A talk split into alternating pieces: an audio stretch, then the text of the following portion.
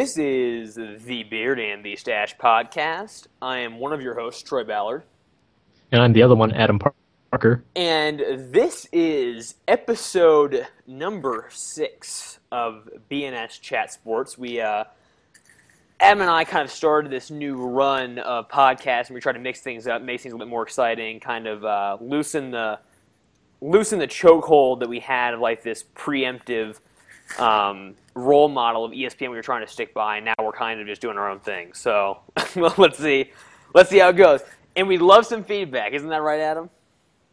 Oh, yeah, we definitely love some feedback. But as of right now, we're saying since we're not getting any, we don't know if we're so good that their speeches are so bad we're speechless, or that they're speechless, so hard to tell. Yeah, it's kind of hard to tell at this point. Hopefully, whoever...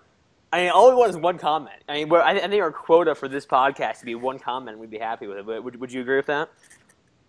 Yep. Good or bad? Doesn't matter. It doesn't matter. Good, bad, terrible, whatever. So let's talk about my probably my favorite player in the NFL, not named LeBron James. Just LeBron James, not in the NFL. No, it's LeSean McCoy. And, I'm sure most of you have seen by now, it's pretty big news because there's not much going on in the NFL right now, but Shady McCoy signed a 5-year, $45 million, $20 million guaranteed extension with the Philadelphia Eagles. And, this probably couldn't come at a better time after all these running backs, Chris Johnson, Matt Forte. There's a bunch of running backs that have held out recently because they haven't gotten their contracts, and the Eagles hit this problem early on, and they kind of solved that issue. But, Adam, what do you think of the contract? And the extension, I guess.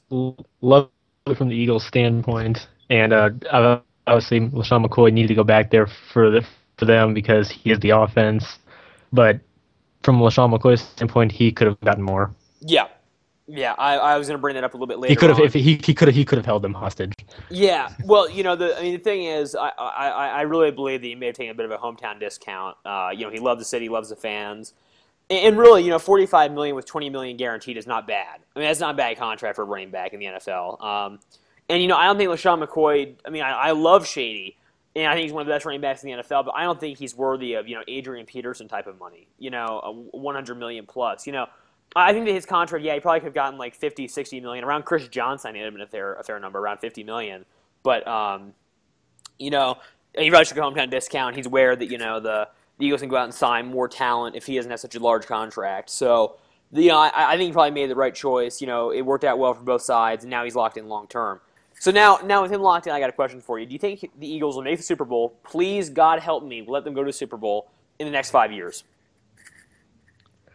I would hope so, but you never know with how they had to perform and play down to their opponents. It's hard saying. Yeah, it's pretty much. It's pretty much like the Eagles play. It's been an issue in Philadelphia, since before Andy Reid was even the coach there. I don't know what it is, but Philadelphia does seem to play down to their competition. They've been really bad at home recently too, but hopefully LeSean McCoy can carry. I mean, he like you said, he is the offense. When he's not going, the offense isn't going. So hopefully, Andy Reid can kind of work it out that he transitions more from the West Coast offense to a more balanced offense with more running, and hopefully with that, then he'll, Sean McCoy can carry the team a little bit more than he has in the past, and like I said, please God help me, we get to the Super Bowl. It's been so long, But let's jump straight to another favorite player of mine, the LA Lakers and Kobe Bryant struggling in the playoffs. Adam, what's your take on the Mamba? He's by himself. He's by himself. It's pretty tough. He is by himself, alone on an island by himself.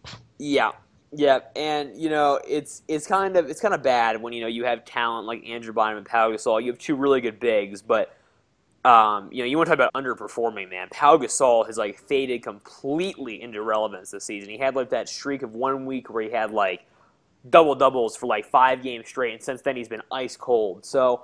I don't know.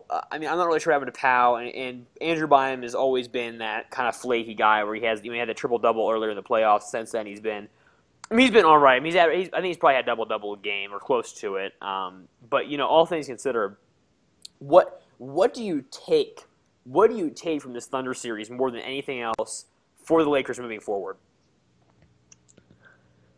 The Lakers look really old. They do. They look really old. I mean, well, outside of Kobe, who is, as we know, ageless, but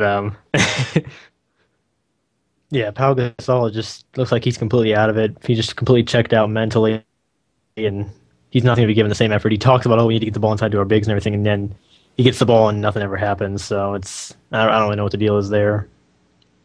Yeah, it's interesting to see a team like the Lakers. You know, going into this season, they were, you know, not locked in, but they were one of the favorites in the West, like they always are. And as we move forward here, you know, you have to realize, you know, I mean, there's been a transition of power in the West, especially. And you know, teams like the Spurs. I mean, they're still good. I mean, I don't know when they're going to get bad. I don't know. It seems like Tim Duncan is also another ageless wonder, but. You know, I mean, you can say that the Lakers, unless they make radical moves this offseason, you know, I think that team has been dethroned by the Thunder, the Spurs. You know, arguably the Clippers could be up there next year with them. You know, the Clippers are probably going to lose to the Spurs. I mean, they are going to lose. Yeah. Probably they are going to lose.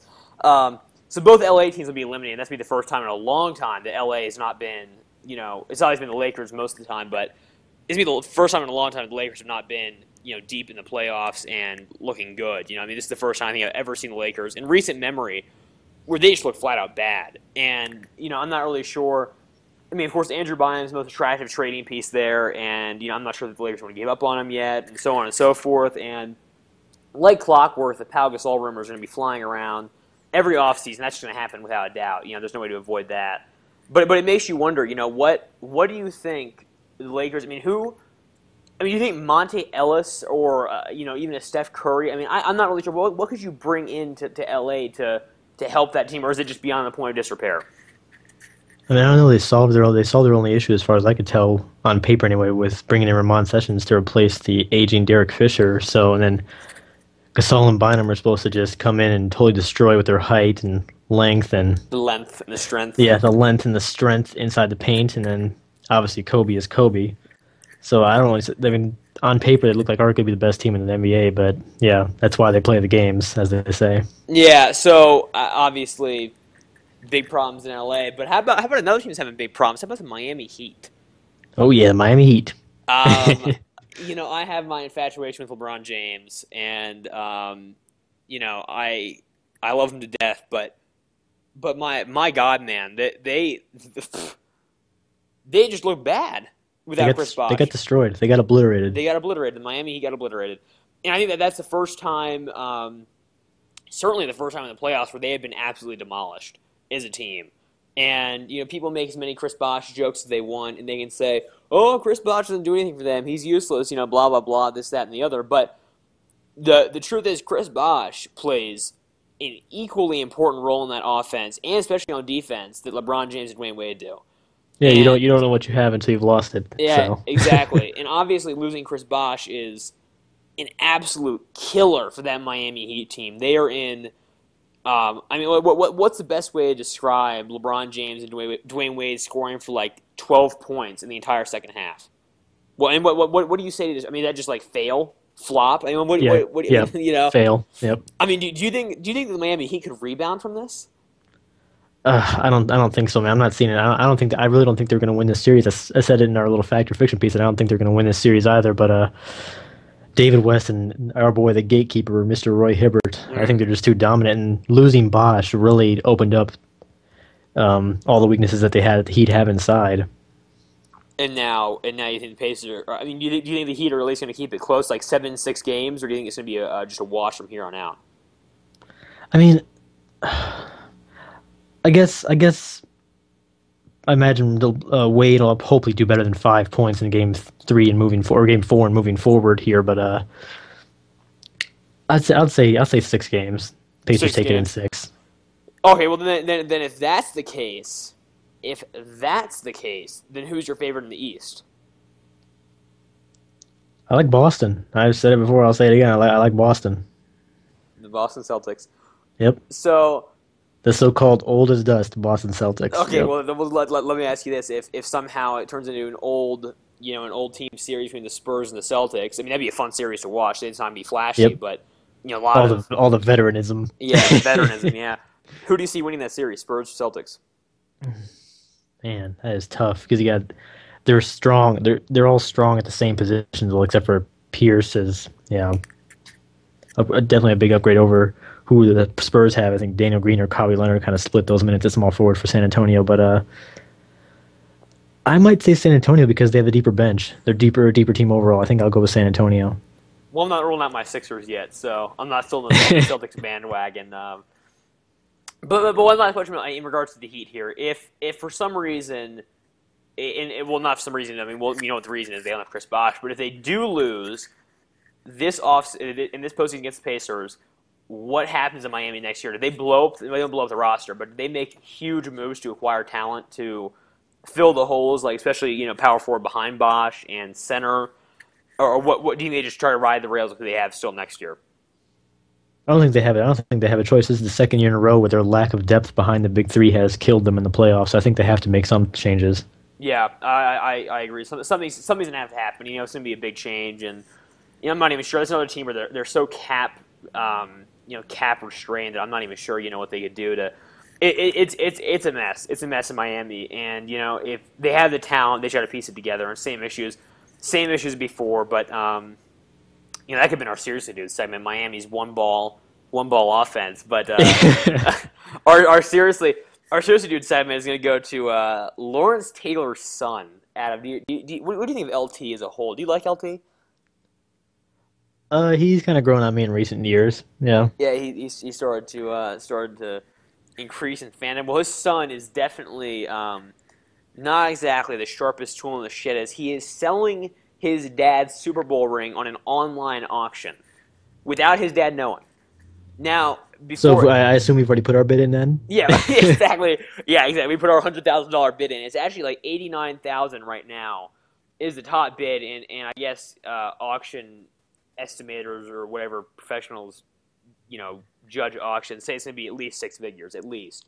So, LT gave the ring to his son, really, I think more than anything, just to say, "Hey, son, here, take my Super Bowl ring. I love you so much." And his son's like, "Well, a memento of sorts, yeah." Yeah, it's like, "Well, Dad, I'm going to cash this out big time and buy myself, the new Porsche 911." So, I love that line. And that's pretty much what's happened. So, Lawrence Taylor's son, definitely not cool, dude. Not cool. Pretty ridiculous. I mean, seriously though, would you pay $100,000 for a Super Bowl ring from Lawrence Taylor? No, I don't think so. I'm a football fanatic, but that's a little steep. $100,000 to me as a college student is just so far out there. I can imagine making $100,000 for a car, let alone a ring that you're not you can only wear. Yeah, very, very, very interesting that his son would double back on him. And he says Lawrence Taylor reportedly said that it's fine. He's gonna, he said it's fine. So I guess he's cool with it, which is kind of surprising. I was but then again, I'm not Lawrence Taylor, so. Let's go ahead and wrap it up here. I'm Troy. And I'm Adam. And this is Beer and Stash Chat Sports. We'd love some feedback. Hit us up. Thank you very much for listening.